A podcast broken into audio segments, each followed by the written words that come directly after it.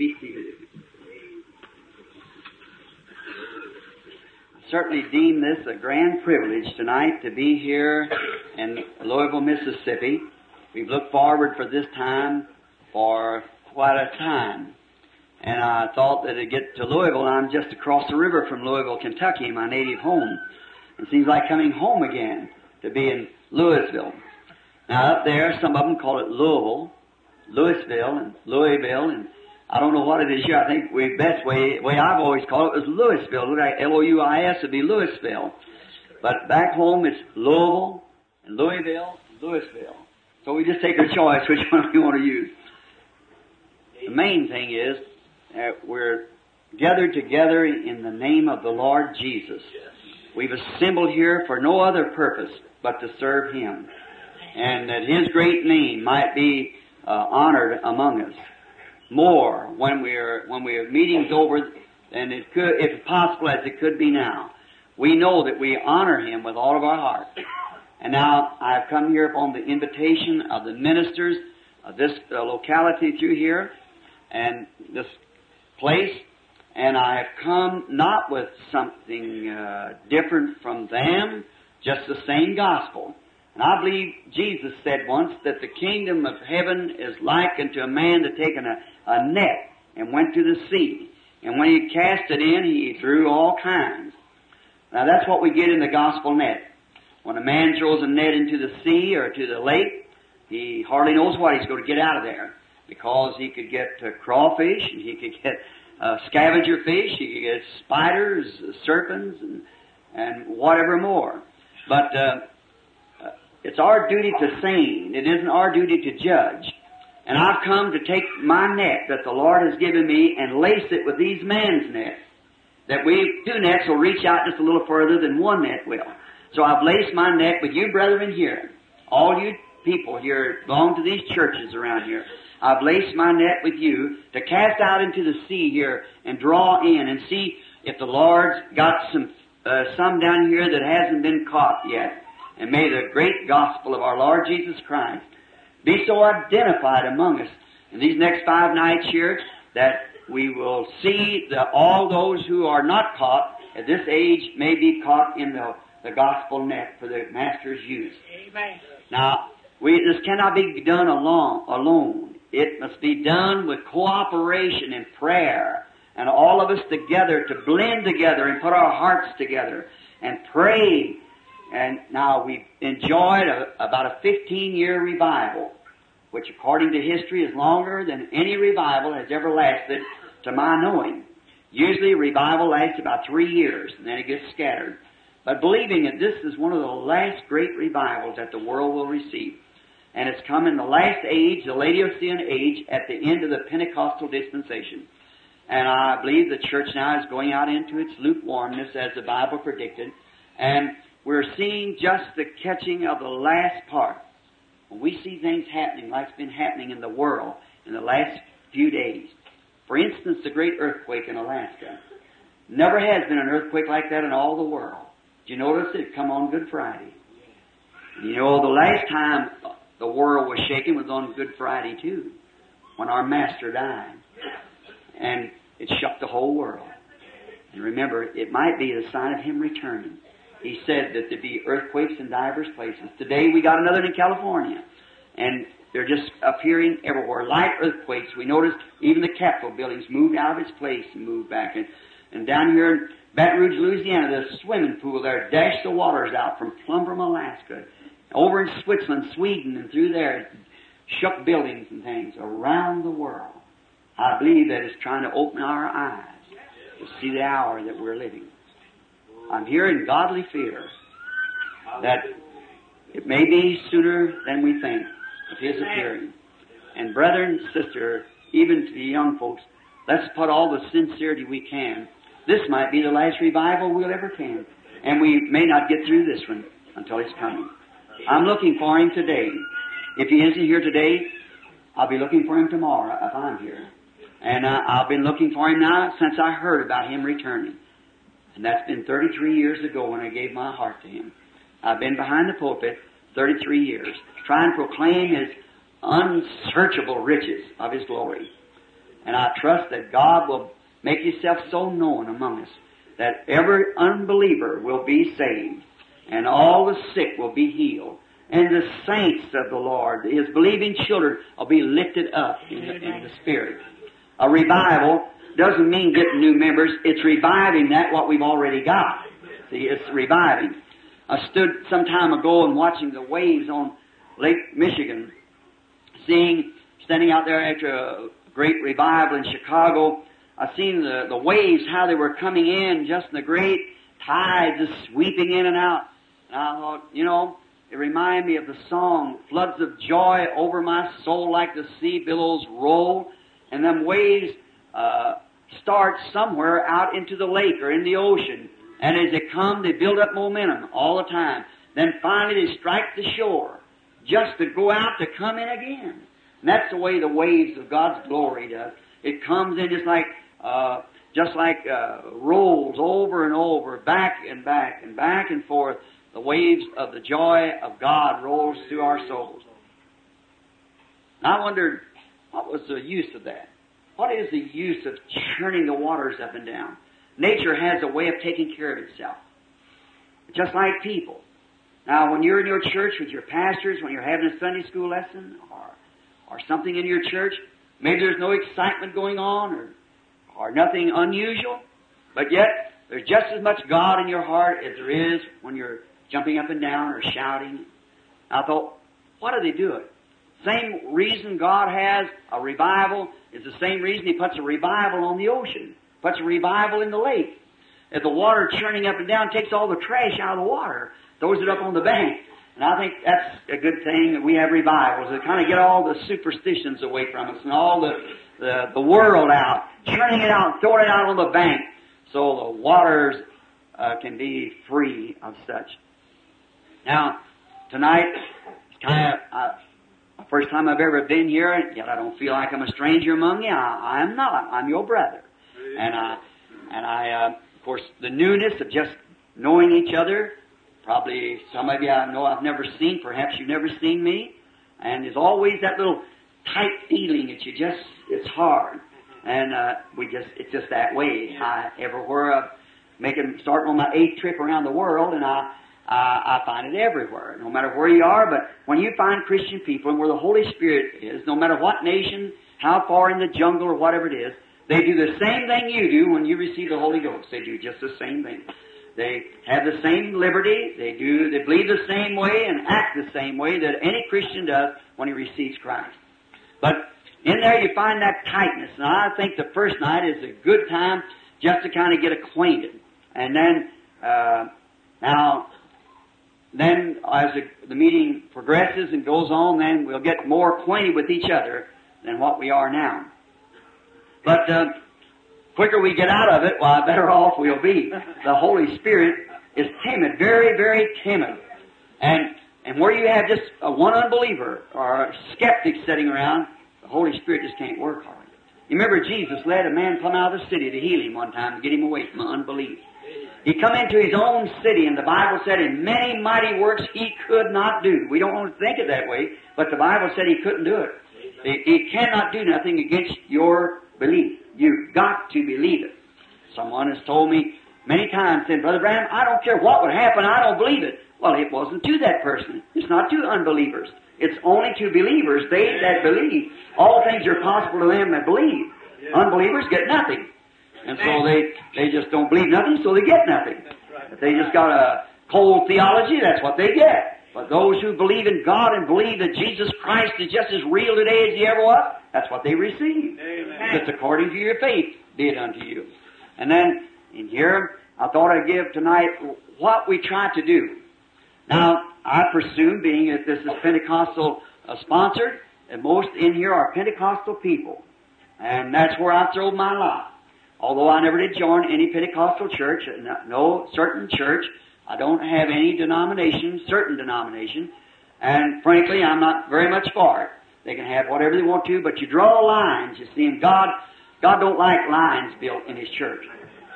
Reminds me of, of a fellow one time had some ducks, and he, he cut their wings so they couldn't fly out of a pen. He had some ducks on one side, ducks on the other. water began to come in. The first thing you know, the water got higher and higher. Ducks got together.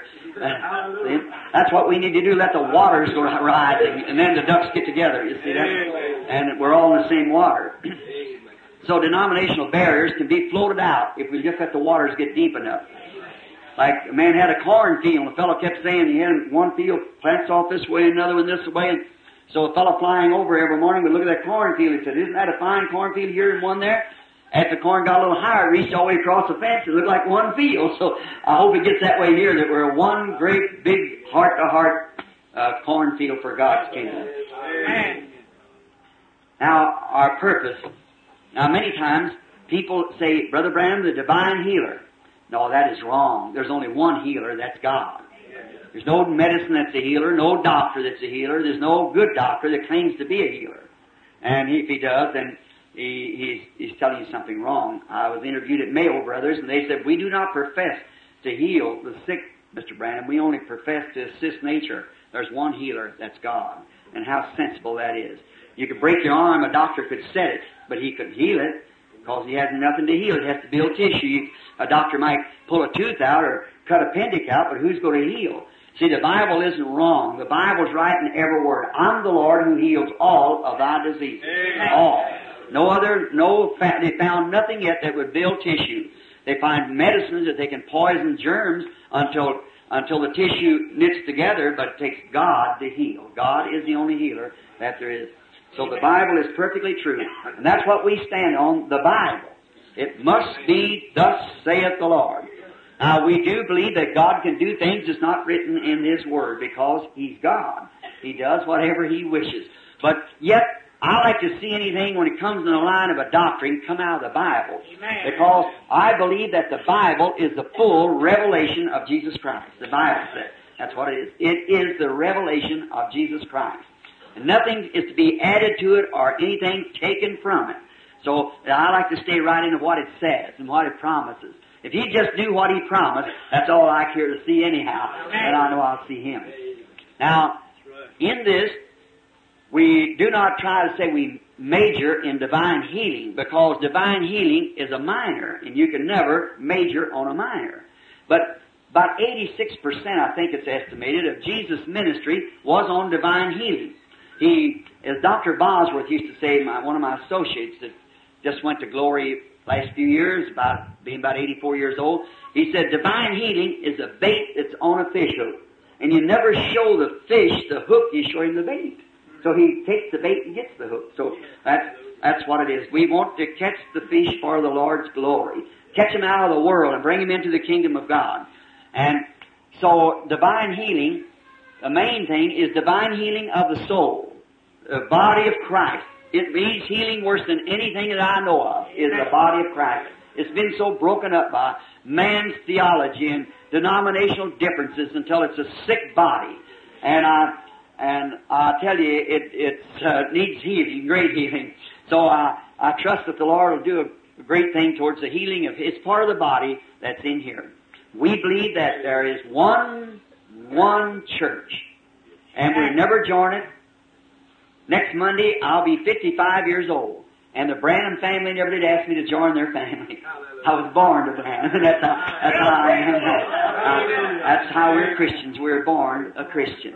And you don't join it, you're born into it. And Then you take the character of Christ.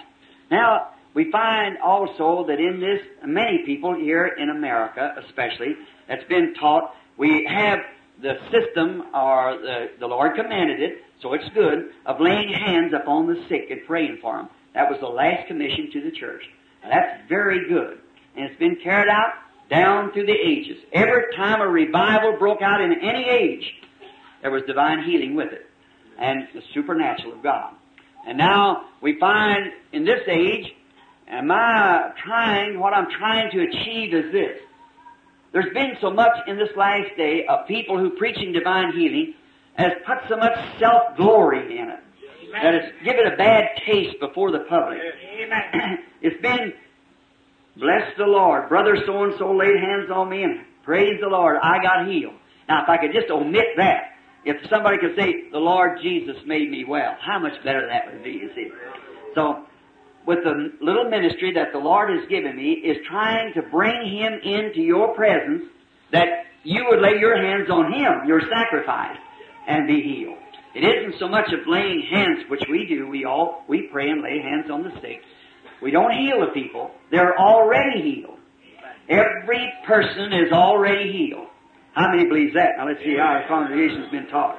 It's two thirds of them believes it anyhow. Now um, that he was wounded for our transgressions, with his stripes we were healed. Every attribute that he died for at Calvary is ours from that time on. Everything that he died for. He was wounded for our transgressions, bruised for our iniquity, chastised our peace upon him, with the stripes we were healed. We were healed. Past tense. Every sinner is saved. From the day that Jesus died on the cross, He forgave every sin of man. Now God is a great, a great, like a great being in the beginning. God. He, we, he wasn't even God to begin with. God is an object of worship. And He was called, there wasn't nothing to worship. He was self-existence, Elohim. And there was nothing to worship Him. When He created angels, then there was something to worship Him. But in this great God, Elohim, was attributes. There was attributes in there to be God, attributes to be Father, attributes to be Son, attributes to be Savior, attributes to be Healer. All these attributes was in God. And if you've ever got eternal life, you were in God's attributes because you got eternal life. Jesus came as Redeemer, and redeem means bring it back to where it started from. Amen. Right. You were in God's thinking. He might have to breed this with that and down here and down here like a man making chimes for the church. Puts in so much brass and so much iron and gets it just to the right pitch. The molder knows how to put it in. If he doesn't, he doesn't get the right ring. And God knows just exactly where you belong, what age you belong in. And therefore, if you got eternal life, the word eternal is something never did begin or never can end. Yes. So whoever you were, see, you were, you always were. You were God's attribute did it displayed. A, a word, in the beginning was a word, and the word is a thought made manifest. You think it, then speak it. Like I'd say, the light. I had to think light before I said light. Microphone, have to say, think microphone, but say a microphone. And we are God's attributes displayed. And I find out I find two classes of people as I go along. One of them is the fundamentalists, and the other is Pentecostals. Now, the Pentecostals got something, but they don't know who they are. And the fundamentalists know something, but ain't got nothing with it. So now there, it's just like a man's got money in the bank and can't write a check, the other can write a check and got no money in the bank. If you could ever get that thing together, it would, uh, it would be a great thing. But now, in the face of this, way we try to carry the meeting is for you, you as an individual, for your need in Christ. Salvation, divine healing, or whatever you have need of is to by faith know that you're in the presence of Christ and by faith you reach and get it. For that's the only way you'll ever get it. Is by faith we are saved. By faith we're healed. See, nothing that God has to come down and do again, He's already done it. So you see, the whole thing is, is God becoming tangible. That on the great days that's to come, when Christ sets upon the throne of David and reigns in the millennium, is God tangible in the earth. He is now in you. You are His attributes. If you've got eternal life, your life always was. And it was God's thinking, the color of hair, whatever you are. It was God's thinking, and you're just materialized. And that's what God was when He was materialized in Christ. God displayed, manifested in flesh. In Christ, He became material, God that we could touch. 1 Timothy 3.16, without controversy, great is the mystery of godliness, for God was manifested in the flesh. See? It was God being manifested, getting ready. Now, here we are in this form. Still we're negative, like taking a picture of something and snapping it. God says He'll have dark hair, blue eyes, and so forth. It'll be this, that, the other. The picture snaps at the age of about 20 years old, 22. Then death sets in. You start dying down. No matter how much you eat, how well you put food back into your body to make blood cells, you're dying. And there's not a scientist in the world can explain it. You pour water out of a jug into a glass and it gets half full, then you just keep pouring, it goes down. How about that? The food you eat makes blood cells. Blood cells builds your body. Every time you eat, you renew your life. When you were one year old, on up, on up till you got about 22, and then now you're eating the same food. I'm eating the same food I did at 16. At 16, every time I eat, it built muscles and big and strong. I got my full matured. And then after fully matured, I'm eating the same food and better and more of it. And I'm getting older and weaker all the time. But every time I renew my life, then I wouldn't have to die. See? But God has made an appointment. And man must die and then face the judgment. And you're going to keep that appointment, friends. Just remember that. And while we're here tonight, we want to remember those things, that we've got to meet that appointment. There might be many you'll stand up and get away from, but that's one we're sure everyone to meet. And now, in that, it's appointment that God has made with man. This body must, because it is yet negative, it's subject to death. So he gets the eternal spirit, his attribute displayed in that body. Then, like any picture in its negative form, it goes into the dark room. There it's developed to come down to the perfect picture. And we go into the dark room. But to come out after the negative has been the perfect picture in the image of Christ. We go into the dark grave, into the dark room for developing. It takes death to develop it. Just like it takes death to yourself to develop the picture of the image of Christ, the life of Christ in you. You have to dump your own out so that Christ can come in. You have to die to yourself. So does your physical being die to be formed and molded into the image of Him. But you're still that attribute. It cannot be destroyed. It can never be destroyed. It's God in the beginning. It's God above us, God with us, God in us. And it's all the attributes of God. Eternal life to the sons of man. Now, let us pray. Dear Heavenly Father, we pray tonight that you will bless us and get glory out of our gathering together. We dedicate this building and the grounds, placing ourselves upon it and giving it to you as an offering, Lord, for the honor of your name. Grant it, Lord. Bless everything that we do. May it be to honor Jesus Christ and to bring Him a living reality among the people. And when the services is finished and we depart from these meetings to go to our homes, may we say like those who some 19 years ago, this last Easter, when they was coming from Emmaus, when he appeared among them and did the same thing that he did before his crucifixion. He was the risen Lord because he was still making himself known in the same things that he did before his crucifixion and their eyes were open and they recognized him. God, may we say tonight, after 1900 years, when we're on our road back home tonight, may we say, did not our hearts burn within us as he spoke to us along the way? May he identify himself tonight among us, Lord, as a risen Lord, ready to return for his church. We asked it in Jesus' name. Amen. Each night, in order to keep the thing orderly, we have come to be prayed for. Brother Borders are, are my son, Billy Paul, one of them, will be here every evening about, uh, about uh, an hour before be- services begin. And they bring down little cards. It's got numbers on them. This boy will take these cards and mix them up right in before you, see so that, and then give you a card, whatever one you want. When I come down at night, each night, that gives a newcomer each day uh, a chance to get a prayer card. Then each night, not too many get on the platform at a time, but I bring up so many to be prayed for. Might come start from uh, one therefore it shows that the boy who gives out the cards cannot guarantee you anything or sell a prayer card to you to show you you go get in the prayer line. You got the same chance because the cards are mixed up for the audience.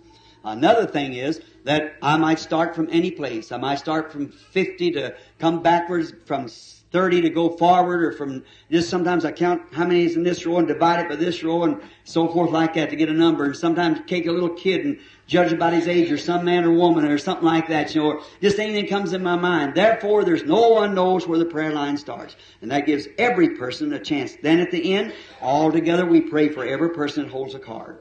So we just hold your card. Now, many times in the meetings that people don't even get to the platform, if anybody's here has ever been in a meeting before, there's ten out there healed on one's healed platform.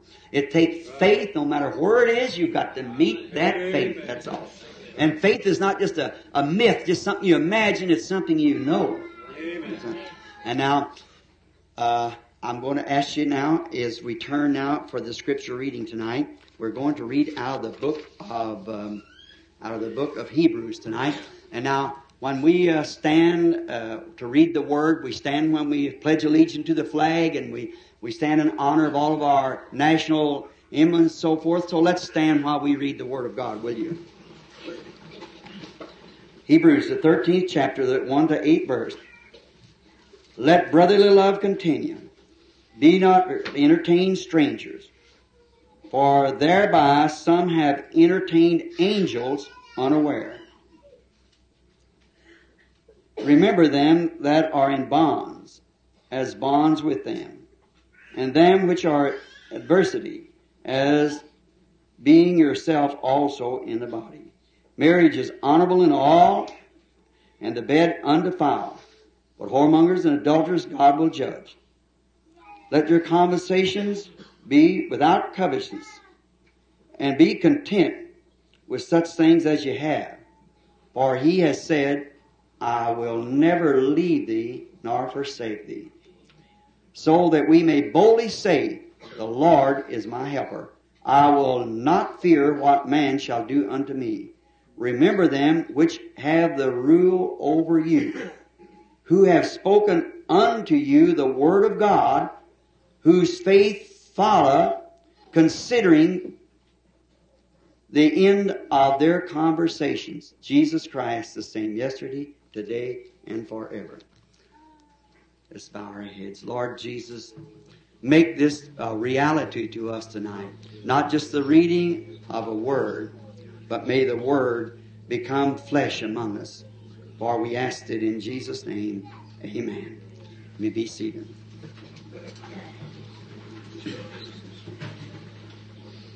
As we speak just for a few moments, and each night we're going to try to be out by 9.30 if, uh, if possible. I want to thank my sponsors again and the people let us have the, the place here, the grounds, the stock exhibit or whatever it is. We're very thankful. Now, uh, you're just a nice group to talk to, and I could just talk a long time, but uh, I don't want to weary you. Each night, about 30 minutes. Tonight will be a little longer because of being the first night. I want to speak on the subject tonight of the identified Christ of all ages. Because the Bible says He's the same yesterday, today, and forever. In the identity of Christ in all ages. Now, did you notice here the scripture saying here that remember those who have rule over you, considering their conversations, you see. At the end of their conversations is Jesus Christ, the same yesterday, today, and forever. So many people uh, have different opinions of Christ. As I travel in, in different parts of the country and around the world, I find that so many people have their different opinions. You'd be surprised to know what some of their opinions are. Some of them thinks that he's just a wonderful teacher. Well, uh, he was uh, he was that. That's just exactly. And many thinks that he was a great philosopher, which he was that. He certainly he was. And then um, some of them uh, think that he was a, a good man. He he was that. But see, he was more than that. He was all of that plus. Some of them think that he was a prophet. He was a prophet, but he was more than a prophet. He was what the prophets was plus. See? So, uh, what, how would we know now, uh, if his teaching, uh, uh, uh, of his teachings, he was a teacher and he was a great philosopher. But the, the only way that we'll ever know today, if we wanted to identify him today, and uh, I believe that He raised from the dead. I believe that with all my heart. And I believe that His promise here that He's the same yesterday, today, and forever. And I am with thee always, and I'll never leave thee nor forsake thee. Amen. Now those words are, uh, they're either true or they're not true. And if they're not true, then what are we doing here tonight? We're, we're wretched people. We're people that's, um, that's, well, we are deceived. The whole Christian world's deceived if He isn't the same yesterday, today, and forever.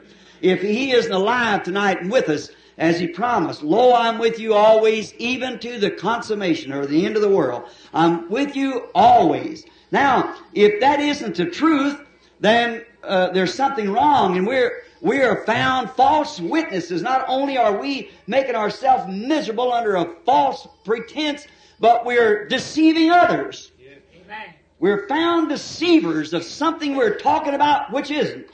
Right. If he's just a myth or he's just a historical, what good is a historical Christ right. if he isn't the same today? Amen. What good is a God of Moses if he isn't isn't the same God today? Amen. What good does it do to take your, your canary bird and feed him uh, fine uh, vitamins to make him have pretty feathers and good strong wings and then keep him in a cage? See? It doesn't do him any good. And we talk about how great God was and then don't say he's the same today, then there's something wrong. We're caged up somewhere. Amen. And that, that's, uh, that's a false conception of what God is. The Bible plainly says He's the same. And that means He's the same. He's just as He was. He hasn't changed one bit. And He's the same yesterday, today, and forever. And now we have today in this day and time just like they did in His day and in all days. We have our own thought of it. But surely if there's any way in the world that we would truly know, we will have to find out what He was.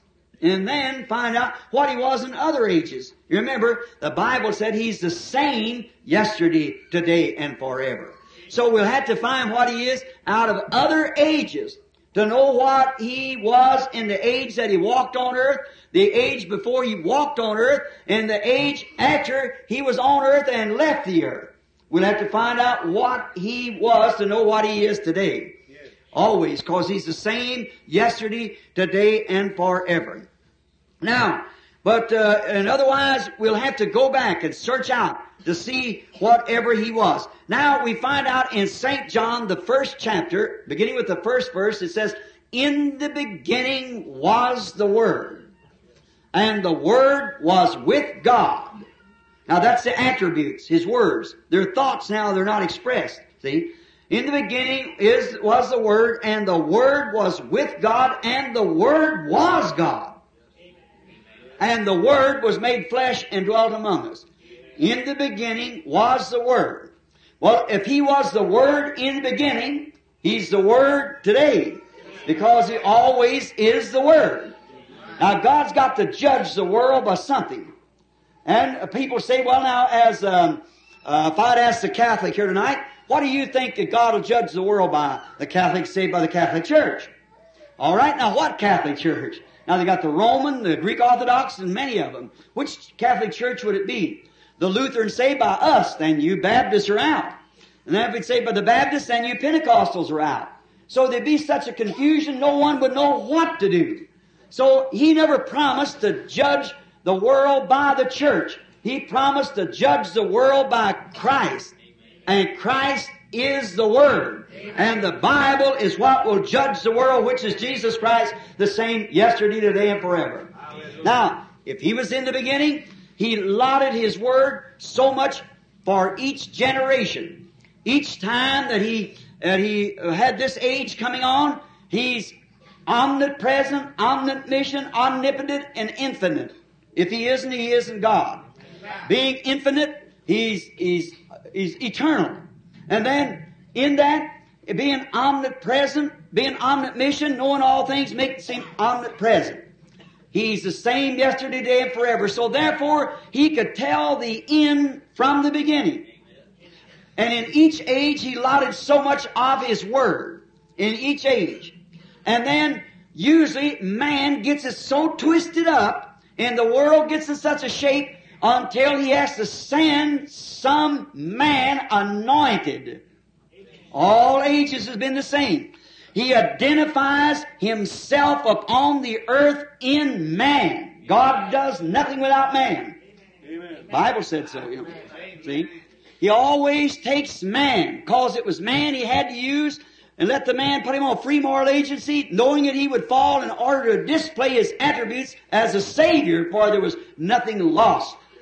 And therefore he chose man. He could have chose stars, he could have chose uh, trees, but he chose man. One time standing looking up on the harvest, Jesus, he said, the harvest is ripe. The laborers are few. Pray the Lord of the harvest to send laborers into his harvest, and he was the Lord of the harvest. See? You have not because you ask not. You ask not because you believe not. Ask abundance that your joys might be full. See, he's depending on you asking and believing that you receive what you ask for. Now, then in the beginning we find out that he allotted his word. We find out in the days of Moses and all down through that he, he identifies himself each time by his prophets. The Bible says he does nothing till first he reveals it to his prophets. And remember, God is unchangeable God. Amen. He never changes. He remains the same yesterday, today, and forever. Now we find out in each age that man gets into God's program, they draw up their own mind, and it looks good. It looks good, very fine, and sometimes it's so close it might be one word different. But that one word means the difference between death and life. Amen. It was one word to start this whole ball rolling. When Eve disbelieved one phase of God's word. Remember, she Satan didn't just kind of uh, throw the whole thing off. He said, "Oh, surely this will be this way, and this is that way, and God, and so on and so." But surely He won't do this. But He said He would do it, and when He said He would do it, that makes it so. Amen. See, just you must believe every phase of it, no matter what it says. Believe it anyhow.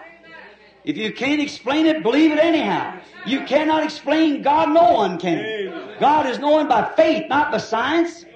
You believe God by faith because He said so. And that settles it as long as He said it so. That cures the case. He said so. Don't make any difference how much science says it's not. Mo- Noah couldn't explain how water was up in the sky because science said there was none there. But if God said so, He's able to put water up there. So that, that settled it. He just believed God. Always the man who's anointed with the Word believes what God said regardless of whether he can prove it or not. He believes it anyhow. God does the proving. Listen, today we're always like, man is always praising God for what he done. Always looking forward for what he will do and ignoring what he's doing. It's always been that same thing. And everybody's got his own private interpretation. God is his own interpreter. God don't need no one to interpret. The Bible said it's without interpretation. It don't need man. God interprets the Bible himself. God said, let there be light. And there was light. That settles it. God said, a virgin shall conceive. And she did. That settled it. When God says anything and vindicates it, that's His interpretation of it. He said He'd pour out His Spirit in this last days. And He did it. There's no interpretation to it. It's already interpreted. Unbelievers might rise and skeptics might stand and whatever they might do, but God did it anyhow. Because He said He would do it. He doesn't need anybody to interpret Him. He does His own interpretation. He made the promise, people believe it, He interprets it to them. He's the Lord who heals all of our diseases. I can't tell you how He does it, but He does it. He said He would do it. And He would do it. So up to our faith. He couldn't do it there without faith, neither can He do it here or any time without faith. Now, He is the Word. He's the Word identified for that age. Now, the trouble with people today, we find them living in the glare of another age. Just like Jesus found when He come. He found them living in the glare of the law and ignoring what was to take place in His age. You know what's the matter today? What's the matter with the, what was the matter with the Lutheran? Well, because they were living in the glare of the Lutheran age when John Wesley found the secret of sanctification, they couldn't go. Because they were living in the glare of Luther's age. What happened to the Pentecostals? While Wesley was so organized until he was living in the glare of another age they was in Wesley's age when the baptism of the Holy Ghost fell upon the Pentecostals. See, they were living what Wesley said, sanctification. It was hard for them to believe the baptism of the Holy Spirit, the restoration of the gifts. They're living in the glare of another age. That's what they was doing when Jesus comes. Said, we have Moses. We, we have Moses. He said, if you'd have known Moses, you'd know me. Moses wrote on me. Search the scriptures for in them you think you have eternal life, and there are they that testify of me. That was a scripture that was supposed to be God identifying, interpreting His scripture for that age. And it's always Christ. It's Christ in every age. He's the same yesterday, today, and forever. It's always been Christ. Now we find out that now we find our Pentecostal brethren are living in the glare of a Pentecostal age. And they still miss it. They're trying to interpret the Pentecostal age when we're plumb past that.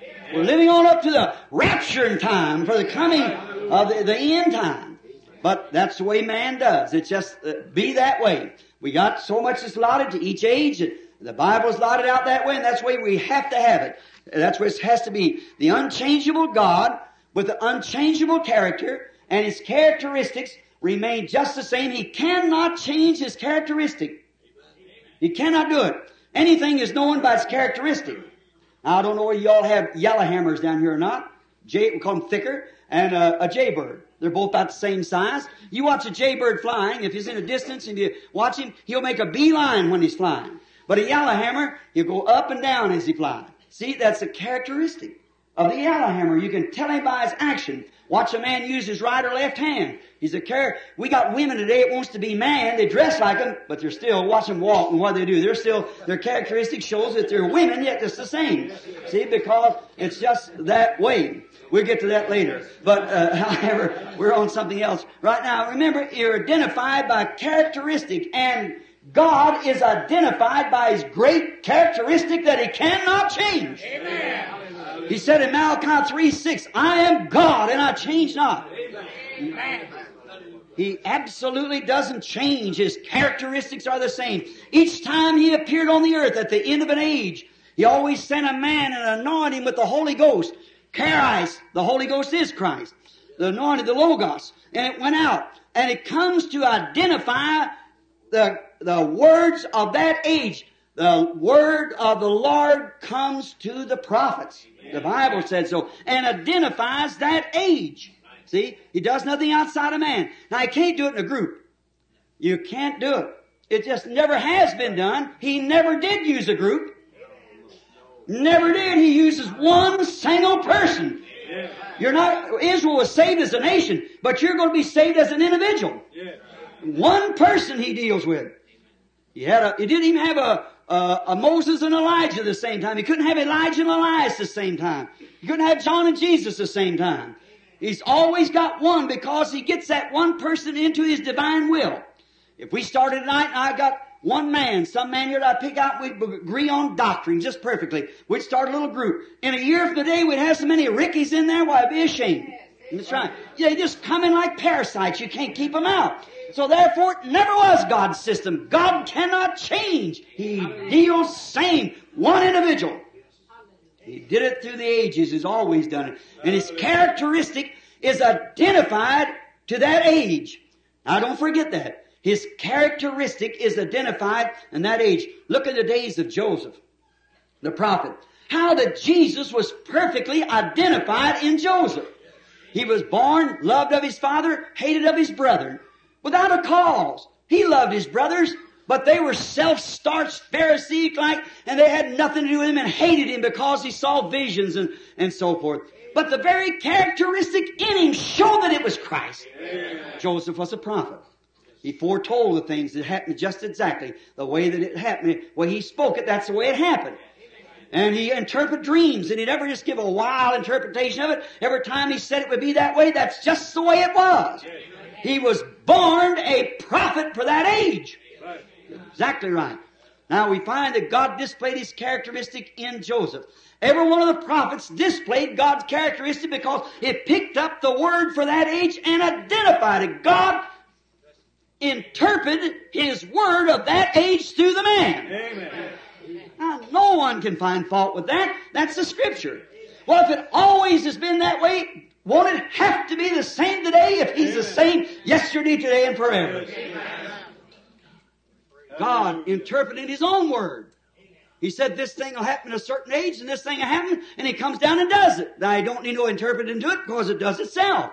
He doesn't need anyone to interpret Him. He's Elohim.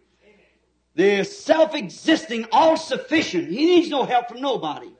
See? He's God.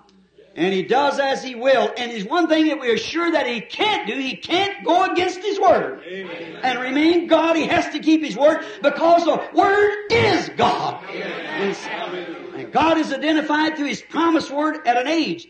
In a certain, in the days of, now what in the days of Moses? He was identified.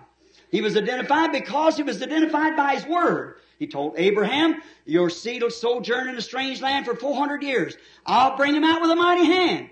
Now, when this great big sign happened as a big ball of fire in a burning bush, Moses was a chemist. He was taught all the wisdom of the Egyptians. What if Moses would have went by with his, with his educational uh, stand and said, look at that funny tree. It's on fire, it's burning, the leaves are popping, and there's nothing being destroyed, being consumed. Now, after that gets through burning, I'll pick some of the leaves and go out to the laboratory and find out what kind of a chemical it's been sprayed with. It had never talked to him. But when he took off his shoes, walked up humbly, that's the way we find God. When we take off our pride and lay it down and walk up in the presence. Listen to that voice then about, I am that I am. I am the God of Abraham, Isaac, and of Jacob. I remember my promise and I see the condition is right. I come down and I'm going to speak and I'm sending you and you'll be my voice. Oh my. That's the way he does it. What did he do it? By identifying himself and his characteristic in the supernatural. The supernatural sometimes is so phenomena. It gets plumb away from the people. The people get to be good people, nice people. But sometimes they misunderstand. That's what, that was the same thing with Joseph. He couldn't understand. He's a son of David. But he couldn't understand how that Mary could conceive. Now, no doubt with them big pretty brown eyes looked into his face and said, uh, honey, I know we're engaged to be married. I got something to tell you. I've had a visit by Gabriel and I'm, I've conceived uh, by the Holy Spirit, he told me. And uh, this thing is going to be born. When I be your son, it'll be the Son of God. And now, Joseph wanted to believe that, but he, he just couldn't believe it hardly. It's too hard for him to believe. But, you know, it was unusual. Yes. Uh, uh, women didn't conceive virginally. So it was unusual. And that's the unusual things that God does. It startles the people. It brightens, opens the eyes of some and blinds the others at the same time. It's always did that. He, he the unusual things in an unusual way. If Joseph would have only looked into scripture to find out what was to take place in that day. Now, there was no prophets then. They hadn't had a prophet for 400 years. Malachi was their last prophet. And prophets were very unusual. So they had no prophets in them days. So God took secondarily and gave him a dream and told him, Joseph, thou son of David, fear not taking thee, Mary thy wife, for that which is conceived of her in her is of the Holy Ghost. See, God identifying himself. He always does that in the way of the supernatural. Now these Joseph and Moses and we just have plenty time. We can just go on and on with it, but you understand what I mean. That God in every age always sends a individual. One person. So why do you hang on to some group when they're all together wrong? The Bible said so. Amen. Revelation 17 and all be collected in one great group. But out of there will come individuals. That's right with God. Not the group right, the individual right. The individual in the group. Now, we find out then we fuss and go on about we belong to this and we belong to that. That don't mean one thing to God. It's you as an individual before God. It, you've got to stand on your own feet. You're the one that has to make the testimony. Each one of you has to do that. Answer to God for the revelation. Now what if I'm speaking here to a person that was actually cannot receive it? There's nothing in him to receive from. The Bible said she that lives in pleasure is dead while she's alive. Why was it those Pharisees look at Jesus? All we know he was the manifested Word of God. We believe that. The Bible said it was. Well, watch when he done his Messiah sign. The Pharisees that had a little bit of light, there's good people, lived a good Christian life or a good religious life, had a little light about them. They had organized in a priesthood. They had a little light, but down in the bottom of their heart, they had no eternal representation in glory. So when they seen that supernatural done, they said, this man's Beelzebub, a devil. And what happened? That put what light they had out. But here was a little ill-famed woman, a prostitute. Down in her heart was she had a representation of one of God's thoughts. There she was, weighted in sin. But when she seen that happen, she said, Sir, I believe you're a prophet. I don't know. When the Messiah cometh, he'll tell us the same. What did he do? He cleansed her life. He was a redeemer to her because he could lift her up where she come from, this Pharisee. Think of it, religious as he could be. And Jesus said, you are of your father the devil and his works you'll do. Religious man belonged to fine high orders. And Jesus called them snakes in the grass and devils. They rejected the light of the hour. That's exactly what it was. Jesus in his age, what was it? Just like the prophets of their age. Each one of them was God's Word being interpreted for that age. Moses was God's Word interpreted. God said, I'll send down there and I'll deliver him. I'm sending you down with my Word. I'll do great signs and wonders. He did it. Mary, she was God's Word interpreted. A virgin shall conceive. That was God's Word interpreted. Now here comes Jesus on the scene, the God of the prophets. And here they were so organized and discriminated and all in such a condition till they couldn't even, they didn't even recognize him. He didn't come the way they thought he ought to come. They thought God would pull a little lever here and let the quarters of heaven down, and he'd walk out and say, Caiaphas, high priest of God, I have arrived. But he had a baby born in a manger down in a, a little cave stable in Bethlehem. Way down there with the straw and manure of the barn. A little baby wrapped in swaddling cloth and laid into a manger. Had no schooling. Watch how the corrected the word is. He was the word. Amen. He is the word. He ever remains the same yesterday, today, and forever. Uh, now, I'm not making any throwing off anything to anybody or anything. That's not my purpose to do that. That's my heart. I get around in front of this altar and get right first. But look, you people who pray to Mary for an intercessor. Look at Mary. I believe she was a virgin woman, certainly, but she's just an incubator that God used to bring Christ to the earth. The house that God stretched his tent from being Jehovah to be man. He was Emmanuel, God dwelling among us, camping with us. God handled in the flesh. God housed in a tent called a man. That was the Son of God. Look at Mary. Here's a boy, 12 years old. Never had a day in school as we know of. Here he is standing in the temple debating with the priest. Watch, here comes his father and mother three days and nights had missed him. And they found him in the temple. They said, son, we have sought, Mary, listen, Mary said, we, your father and I have sought you day and night with tears. Looky there. Denying her testimony. She told Joseph that the Holy Ghost overshadowed her. She told those priests that this is a virgin born baby. And here she stands and say, your father, Joseph and I. See how incorrect that is? But watch the Word of God. Said, know you not that I must be about my Father's business? The Word always corrects the error by identifying God among them. Twelve-year-old child. If he'd been, uh, Joseph been his father, had been building houses and cabinets. But he was out there tearing down them denominations of that day. He was about his father's business. See what he was doing? I know you not that I must be about my father's business? He told his mother, see how that, he was the Word. He is the Word. And the Word corrects the error by the identifying of God's characteristic. Amen. Look, when the world, I can imagine Simon Peter. I read a little story once of him and, and uh, his brother Andrew.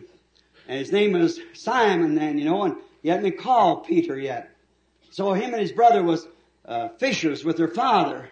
And they was out on the sea and the old man is getting old and he called him to the boat one night and he said, boys, you know, we have trusted God many times that we have nothing to eat and have bills to pay and, and we go out without a catch for two or three days and your mother and I, before you, she went away while we'd all gather around and pray and God would give us a good catch. Boys, I've trusted God all my life. And I always lived like any true Hebrew to see the Messiah coming. Now boys, I, am getting too old now. I probably won't see him. But I want you boys well instructed. You see put his arms around Simon and one around Andrew and said, boys, just before he's coming, you'll see a flare. There'll be all kinds of false things raised up so to this blind eyes of the people. Always does that. And it did just that. There'll be all kinds of, but remember, don't you be deceived. The Messiah will be a prophet. Because Moses said in Deuteronomy, the 18th chapter, and the 15th verse, the Lord your God shall raise up a prophet like unto me. Now we haven't had any prophets to manifest the word of God. There's been none of them here for the word to come to, so we've just had a denominational affair for hundreds and hundreds of years. But when that one arrives on the scene, don't you be deceived. He'll be a prophet. The Lord shall make himself known. He'll be a prophet. And when he comes, he'll identify himself as a prophet.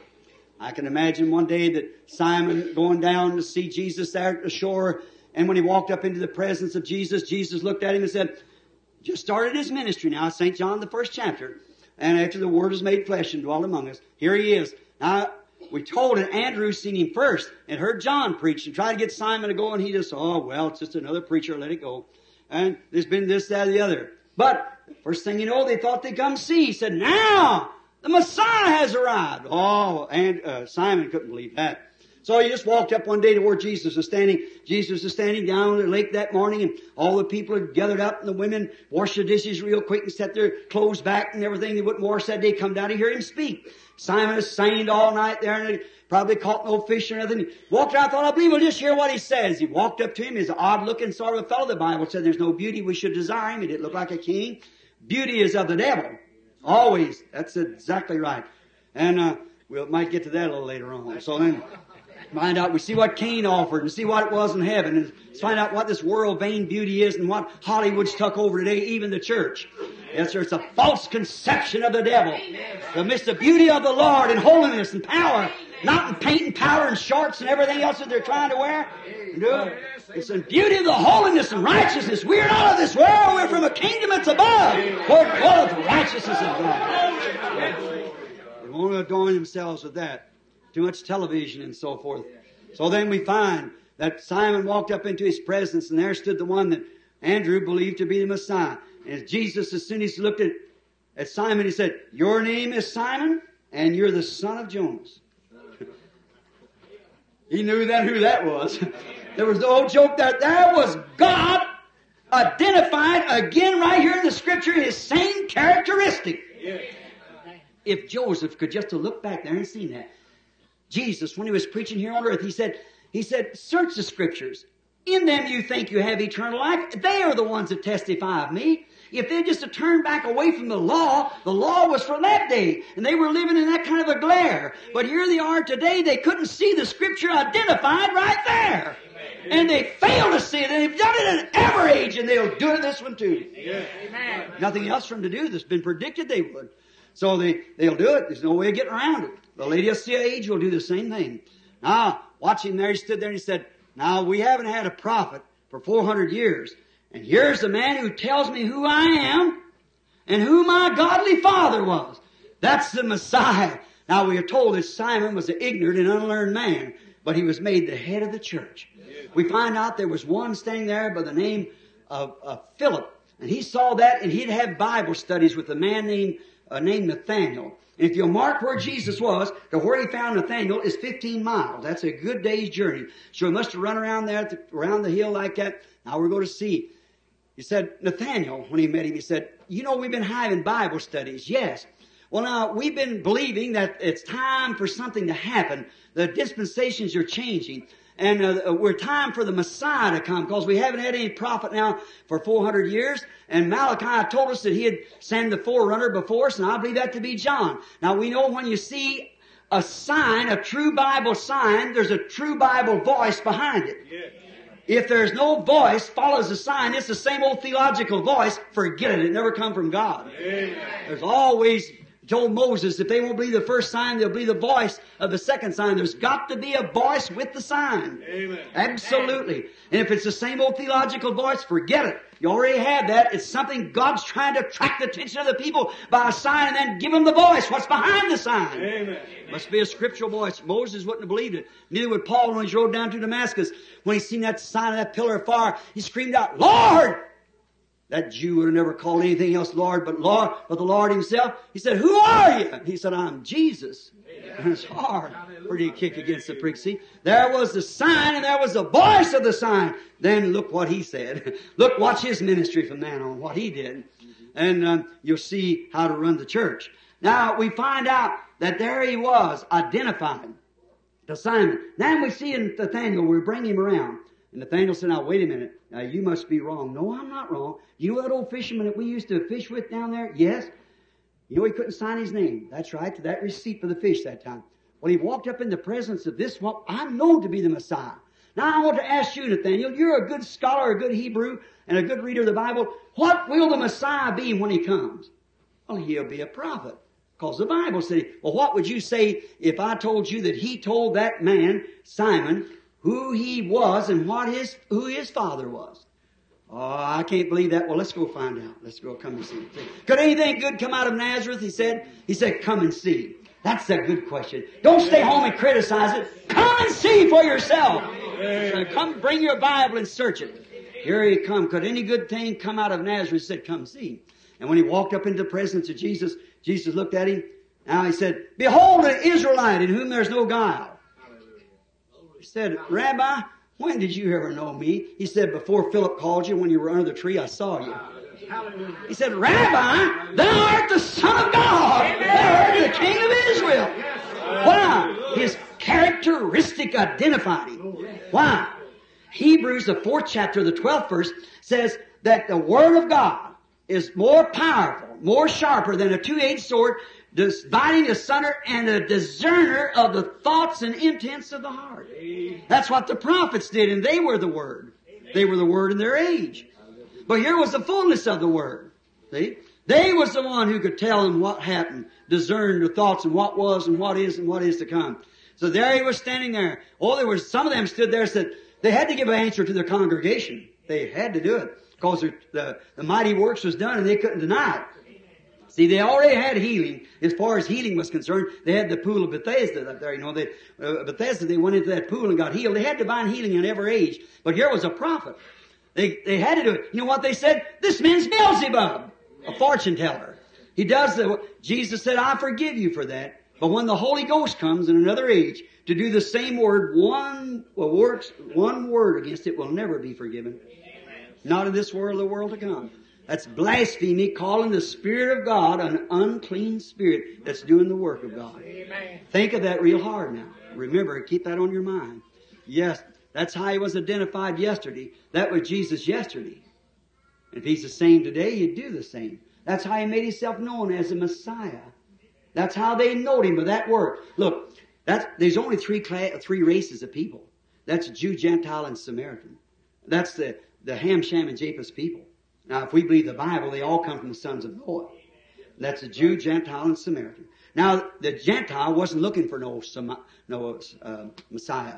We had a club on our back and worshiping a heathen god. We Anglo-Saxon and so forth in them days, we were heathens, Romans and Greeks and so forth. We wasn't looking for no Messiah. But the Hebrews was looking for it. And he, remember, get this close now, he only appears to those who are looking for him. Only appears to those who are looking for him. Makes himself known to those who are looking for him. And he made himself known to the Jews. Many times we'll get later on the week, get more characters, but right now, now there's a Samaritan, they're looking for him too. So he was on his road down to Jericho, so he had to go up by the way of Samaria, and he come to a city, Sychar. About 11 o'clock or 12, he sent the disciples into the city to get some victuals. While they were gone, an ill-famed woman of the city came out maybe a pretty girl. She probably, uh, you know, had been turned out by her parents and everything, and she'd seen nothing in the church, so she just made her living in a bad way by having too many husbands. And she come to the well, and there was Jesus sitting there, a Jew. He probably looked a little older than what he really was, because he's only 30, and we find out in St. John 6 that they claimed he looked like he was 50. He said, you're not over 50 years old. And say, you've seen Abraham. He said, before Abraham was, I am. And, but it might, if work might have made a big strain on him. There he was sitting over against the wall, and this woman come up and took the little, you have down here in the south, a windle, you know, and hooked the still old wells right there, the same way, and it's a little panoramic like, and, and she let this water pot down. You ought to see them women. You women talk about walking correct. I've seen them take them pots that hold about five gallons, and they take them, put them on top of their head, one up there, put one on one hip and one on the other, and walk right along talking one another and never spill a drop. Just walk just as nice as you ever seen. Now, in the East, see, the bad women and the good women can't associate together. Uh, it's different here, but, but they can't there. She's marked, she's marked. That's all. If she ever has the wrong husband, she ain't no more associated with. But there it's all messed together here. Now we find out, but there it wasn't. So she couldn't come with the virgins of the morning, so she had to come up about noon to get hers water. So she started to let down the water pot, but there was a predestinated seed in that little woman. She let down that water pot. She heard a man say, give me a drink. Bring me a drink. She turned and looked around. She seen this Jew. And this Jew, maybe a middle-aged man, I don't know what was in her thoughts saying. So she said, um, uh, why, it's not customary for you, uh, being a Jew and ask me a woman of Samaria. See, she didn't know what it was, what it was. She just, maybe the man's maybe getting smart with her. So he said, it's not customary for you Jews. And uh, so the conversation went on. What was he trying to do? He is trying to attract her attention. The father had sent him up there, but now he had to find out why up there. They were looking for a Messiah. He had done identified himself with the Jews. Now here he is with the with the with the Samaritans, and said, uh, "It's not customary for you to, to to ask me, a woman of Samaria, for such." So he said, "But if you knew who you were talking to, you'd ask me for a drink. I'd give you waters you don't come here to draw." And they went talk about worship. Directly he found what her trouble was. We all know what it was. Too many husbands. He looked at her and said, Woman, go get your husband and come here. She said, I don't have any husband. He said, You told the truth. For you've got five, and the one you're living with now is not yours. What's that woman? Look at the difference between her and that organization. What's her as an individual? What's those Pharisees said, this man's Beelzebub? Look at her, not her. She turned and she said, Sir, I perceive that you are a prophet. Ah, there's that light. See, Amen. when the sun hits the seed in the right kind, it's going to bring forth life, just as sure as the world. Struck that seed in that little prostitute's heart. She said, Sir, I perceive that you are a prophet. Now we know it's, we have been hundreds of years since we had a prophet. And we know that when Messiah cometh, we're looking for Him. And when Messiah cometh, this is the thing He's going to do. That's the sign of the Messiah, don't you see? It was the Messiah that was in Moses. It was Messiah that was in Enoch. It was Messiah in every age. He's the same yesterday, today, and forever. Amen. It's Christ all the time. He said, I know, we know that when Messiah cometh, that's what he's going to do. He said, I'm he that speaks to you. Oh my. Upon that she dropped the water pot, run into the city and said, Come see a man who's told me what I've done. Isn't this the very Messiah? And the people of that city, without seeing it done, the whole city believed on it. That's right. Why? His characteristic of what he was, he was identified to that city of Sychar. He was identified the Messiah of God by his character. Characteristic was in him. Because he was, he was a God of the prophets. He was the prophet. He was the prophet manifested. He's always been down through the age the same. And if he's the same yesterday, today, and forever. Now, to hurry and close, we're told in Zechariah 14, 6 and 7, that there'll come a day, the prophet prophesied, that you can't be called day or night. It's a gloomy, dismal, dark day. But in the evening time, it shall be light. The Bible said so. Now look, in closing, geographically, the sun rises on the eastern people first. It rises in the east and sets in the west. Now follow me close. Civilization has traveled with the sun. We all know that, don't we? So has the gospel. The gospel started in the east. It come from the east across over into Germany, across the Mediterranean, into Germany. From Germany, across the English Channel into England. From there, across the Atlantic into the United States on the east coast. And it's traveled to the west coast. Now the east and west is met. And the same sun that rises in the east is the same sun that sets in the west. Now watch, the sun, S-O-N, rose as the Messiah on the eastern people. And now we've had a day since his going away of denominations and gets together and, and so forth. We've had enough light like a gloomy day when the sun's hid the clouds. And they've had denominations, we've built hospitals, we've built schools, we've built organizations, we've done all these things just exactly the way that we're supposed to do it. But he said, in the evening time, it shall be light. That same Jesus, in his resurrected power, will arise again. As he promised in Malachi 4, as he promised in St. John 14, 12, as he promised in Luke 17, as it was in the days of Sodom, so shall it be at the coming of the Son of Man. Look what happened in the days of Sodom. Abraham, one with the promise of the coming son. Here we find him down there, and we see the sign that was done down there in Sodom. We see what taken place. And you know, we've never, now there, Lot was a type of the church natural down in Sodom, the organization. And they got a messenger down there. There's a couple of messengers went down there, modern Billy Graham and Oral Roberts. And you know what? There never has been a time in the church history where a man was ever sent universal to the church with his name ending with H-A-M until this time. Billy G-R-A-H-A-M, six letters. A-B-R-A-H-A-M is seven letters. But Billy G-R-A-H-A-M is right out there in Sodom banging away and calling out. But remember, there was one to the church spiritual who was out. Abraham, the called out. Watch what kind of sign he gave. He never preached much of a gospel. He just told him what the promises is near to be. And he said, where is Sarah? Now remember, she was Sarah the day before that. And he was Abram the day before that.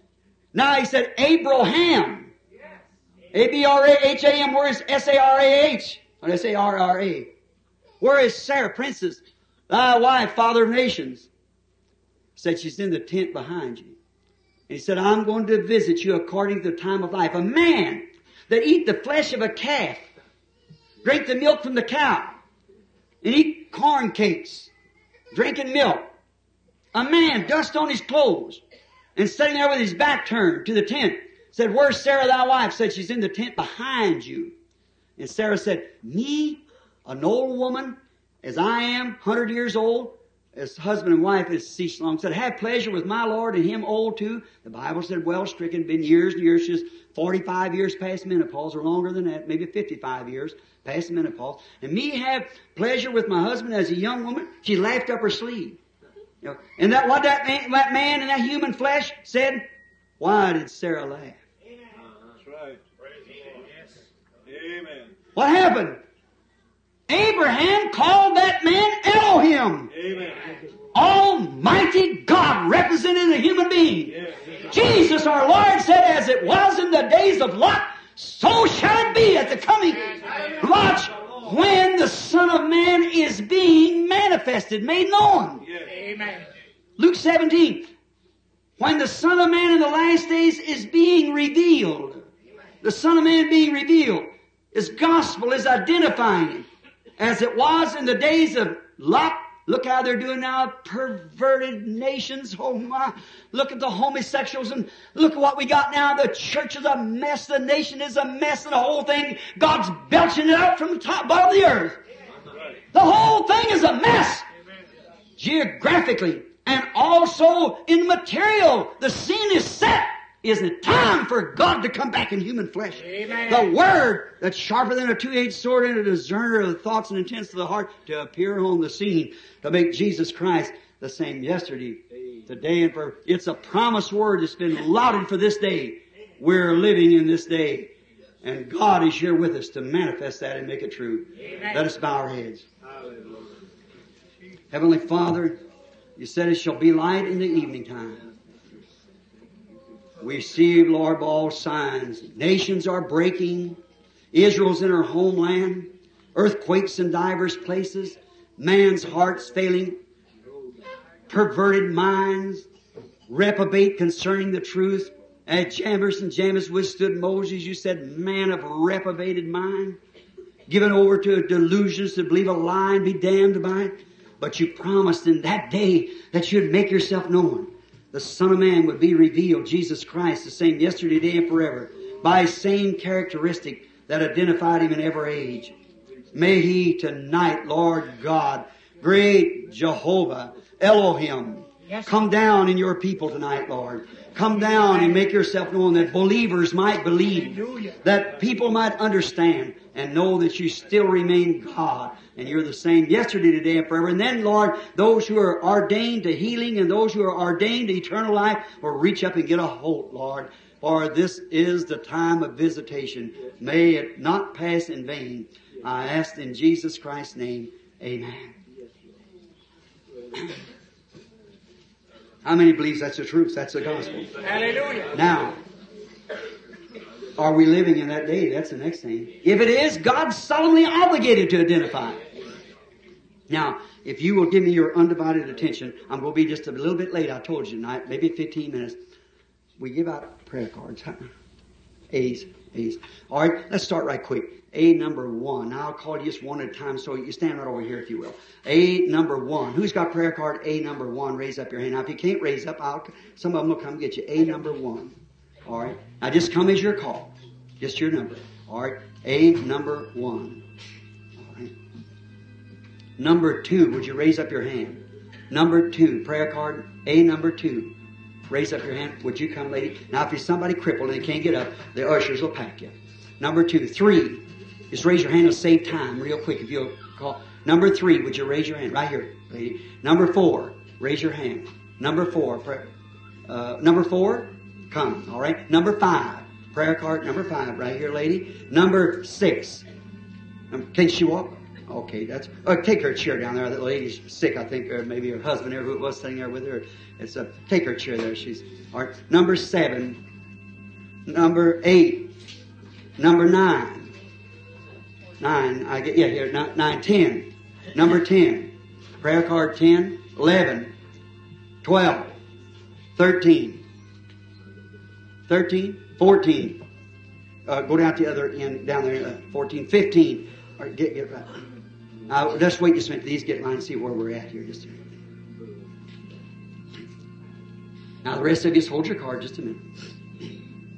Now, how many in this congregation that are, are sick and don't have no prayer card, raise up your hands like this. All right? Every, I don't care where you are.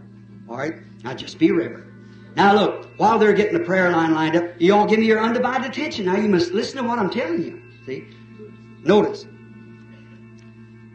One time there was a woman, Jesus was passing through the country and he crossed over the sea and he went into a place and this woman had a blood issue. And all the priests and them was out there was making fun of him, of course, and this bunch out there believed him and he was going through the crowd and the woman said within her heart, listen close now. Are you listening? Say amen. Amen. Now, the woman, see, on anything distracts from what you're doing. You see, every person is a, I'm not dealing with you as a, as a body. I'm dealing with you as a spirit, a soul. See, in that moving, you got your mind going somewhere else. See, I'm trying to get a hold of that. Notice. Now, as a man looked upon Paul earnestly, believing, Paul said, I perceive you have faith to be healed. Now notice, this woman, as she's passing through here, she couldn't get to him. Everybody was putting their arms around him everything. Let's say just for say, just for saying now, she didn't have a prayer card. And she couldn't get in the line. And so everybody, hello, Rabbi. Say, are you the prophet? Uh, we, we believe that there's coming a prophet, but I, I don't know yet. See, I, I'm not sure. I'll get put out of my church if I believe that. See, uh, you know, just the same old story over. So then this little woman, she believed it. So she slipped by and she said, if I can touch the border of his garment, I'll be made well. So she touched him. Now, if anybody ever seen the Palestinian garment, you got an underneath garment, and then the outside garment swings free. Now, if some woman touched one of you man's coat, just the tail of your coat like that, went away, you'd never know it in a crowd like that. How about that big garment hanging that far out from him? And she was down on her knees and just touched his garment and went back. Jesus stopped. He said, Who touched me? And look what Peter said now with the keys to the kingdom. In other words, let's just put it in our day's word. Well, Lord, you say well, some of the awfulest things, well then people will think that you're crazy. There's something wrong. Everybody's touching. Everybody said, hello Rabbi. Say, are you the divine healer? Say, so you. And say, well, got a graveyard full of people up here. If you want to raise one for us, uh, come up and we'll believe you if you'll do that. And just some for him, some against, just like his in every crowd. See? And making fun and some believing him. And Peter said, why everybody's touching you. Why would you say such a thing as that? He said, but I perceive that I have gotten weak. Virtue's gone from me. That's strength. Look, he looked around on the audience and he found the little woman. She couldn't hide it. See, she had that seed laying in there. Oh God, give us that seed. That's what we need right now. He found her and he told her of her blood issue. Said her faith had healed her. Look, you say that if he was here tonight, I'd do the same thing. If he walked down through this building tonight, you believe you touch him, you'd be made whole? Let me tell you, in the book of Hebrews, the third chapter, it says that he is right now a high priest that can be touched by the feeling of our infirmities. Amen. How many believe that to be the truth? Amen. Well, if he's the same yesterday, today, and forever, how would he act today? The same as he did yesterday. Is that right? Now, you don't have to be up here. You just believe and you say this, now Lord, I, I, this is all strange, but the man tells it out of the Bible. It sounds, it sounds strange in every age. But search it and see if the scriptures. Jesus said, search the scriptures. They testify of me. Now, search the scriptures. That's true. We're in the last days. All nature's proving it's the last days. The church and its conglomeration, you're all going to the great big ecumenical slaughter pretty soon up here. You see, just the, the mother harlot and all of her daughters, just as, as, the Bible said, taking the mark of the beast and don't know it. See? All, we get to that later. Notice, now, while he's present, if we can get his presence here, you out there without a prayer card, you touch his garment. He's a high priest. How you do it with your faith? Touch his garment and see if he don't turn and do the same thing he did then. The Bible said He's the same yesterday, today, and forever. That would be very convincing. You believe that? All right. Now, everybody, don't nobody stir around now. Be real reverent. See, you must respect the Holy Spirit. Respect. Only way you'll ever get anything from God is to respect His message. Respect it. Now, listen.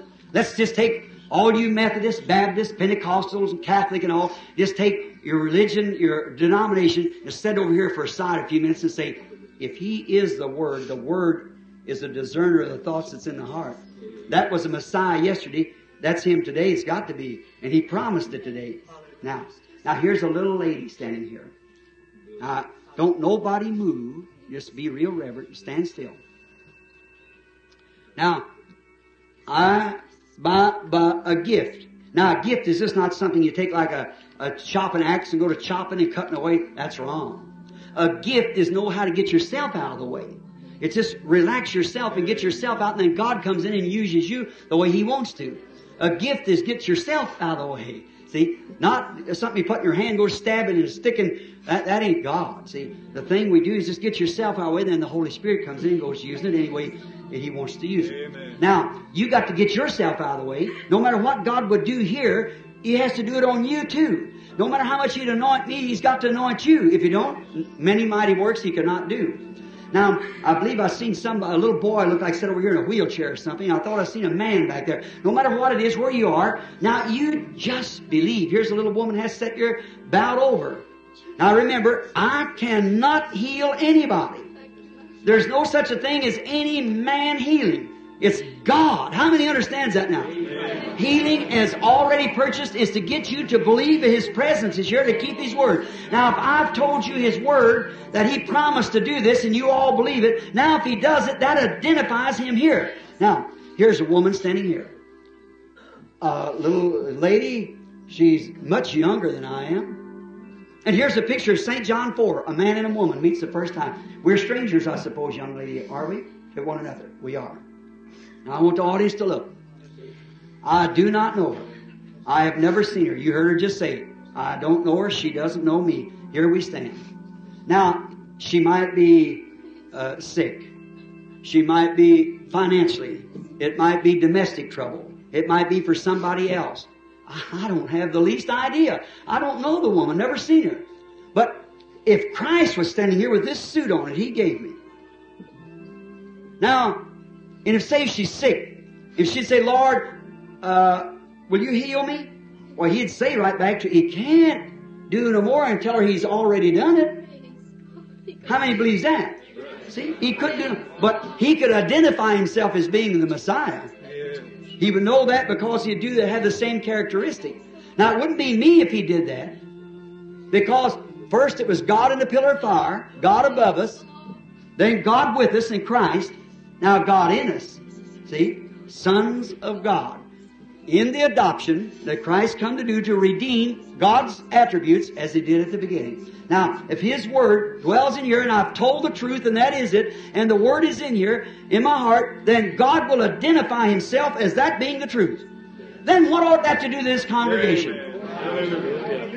What ought to do when you see the Scripture right here before you? Now, now I have to talk to the woman because I've been preaching. Just talk to her just a minute till the Holy Spirit gets moving and then you all start believing. Now, we'll see you tomorrow night. Now, I see this here, you're, you're in another world, another dimension. You just, you don't know what's taking place. You, ever who's on the microphone, just keep it stepped up. Now, I just want to talk to you like our Lord did the woman at the well. Now, I'm a man, you're a woman, the first time we've met on earth.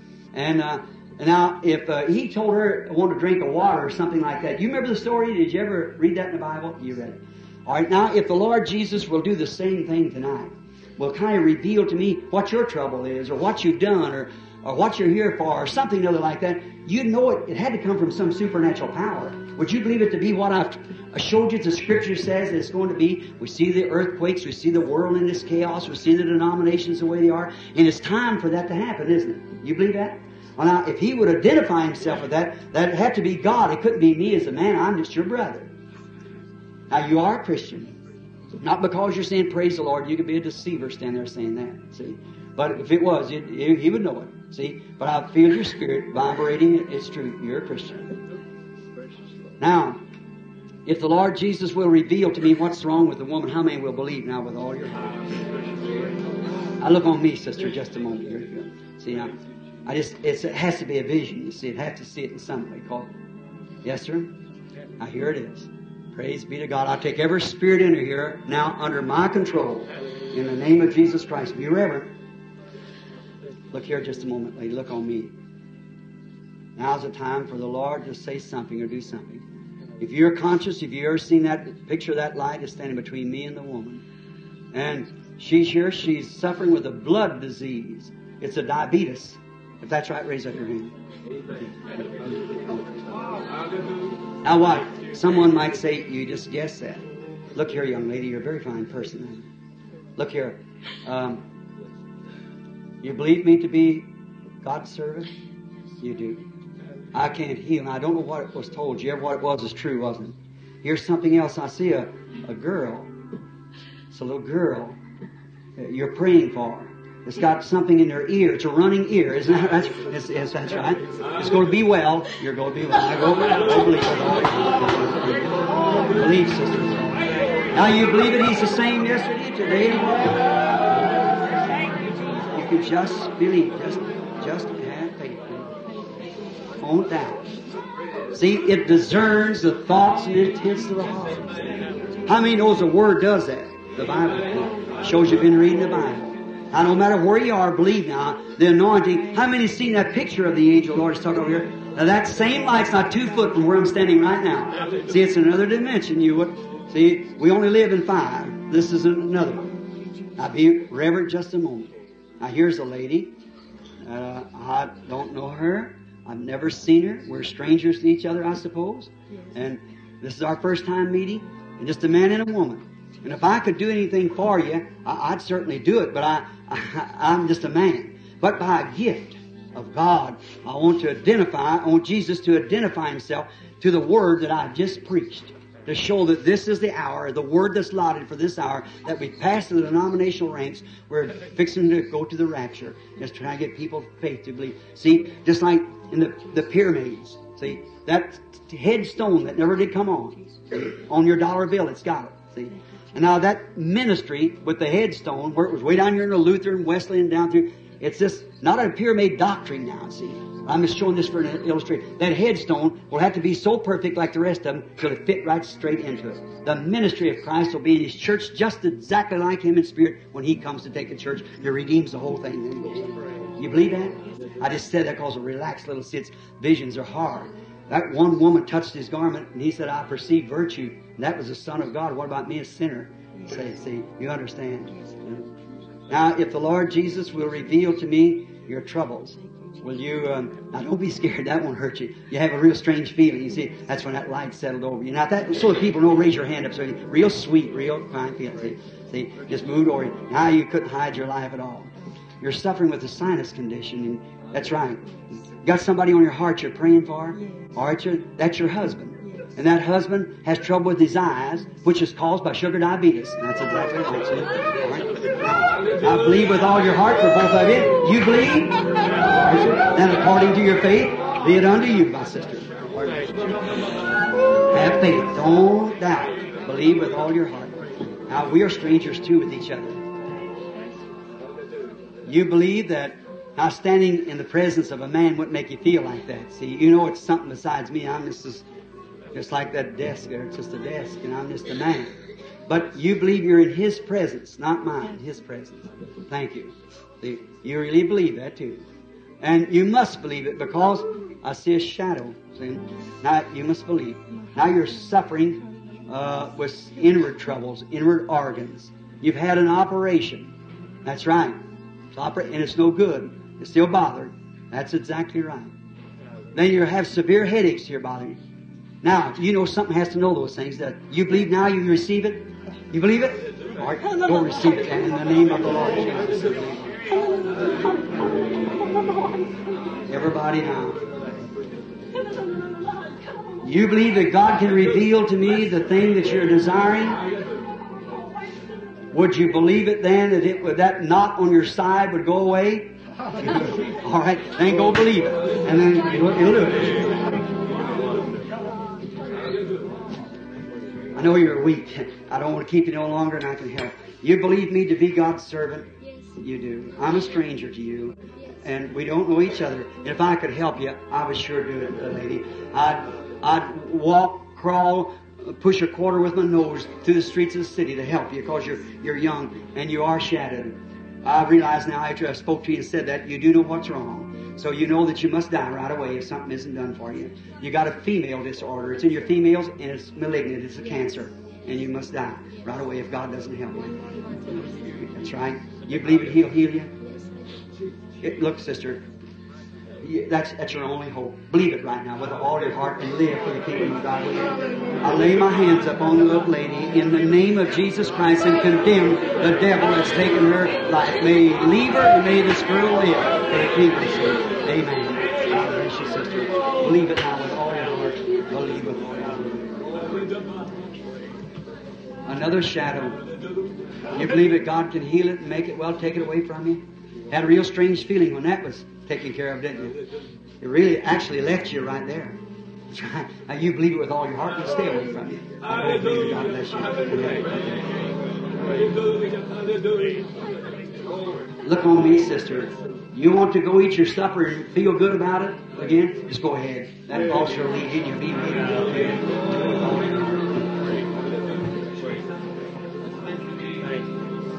Look this way, lady. What you scared of? You got a nervous condition. It's been bothering you for a long time. You believe that God can heal that nervousness and make 90% of this audience is vibrating with the same thing right now. And that's exactly right. See, you want a place to put your foot always. You, they all tell you get next to yourself and believe this, that. But you got to have a starting place. You're on it right now. Believe it, will you? The Word of God says you're free. Do you believe it? All right, go and be free of that. God bless you, sister. You believe God can heal diabetes and make you well? You do? Just keep moving, saying, Thank you, Lord Jesus. I'll go and believe it with all my heart. Nervous? Ladies trouble and you have female disorder. Do you believe that God can, have stomach trouble too. Do you believe that God can make you well? Go on your road rejoicing, saying, Thank you, Lord. Look on me, sir. You're a mighty strong man, but them nerves are mighty weak. You believe it's going to be ended tonight? Go receive it in the name of the Lord Jesus. Believe it with all your heart. Come, sister. Look this way. Yes, I see you trying to get up, crippled at the side of the bed. You've got arthritis. You believe that God will make you well? Just go on, believe it, and say, Jesus Christ makes me well. Believe it with all your heart. My sister, do you believe that God can heal that diabetes and make you well too? Or go on your road and say, Thank you, Lord Jesus. Come, lady. He would like to make you believe you're going to lose your mind. He's been telling you that, but he's alive. You're free now. Go on and rejoice. Jesus Christ makes you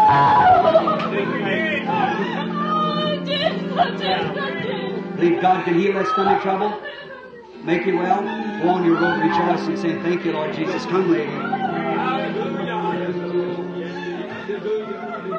Now, the same thing. Don't you let them tell you that. It's a nervous condition. You believe that God's going to make you well tonight. Your only hope of good. Start on your road rejoicing, happy, smiling, and be like you used to be. You believe with all your hearts? How many believes now with all your hearts? I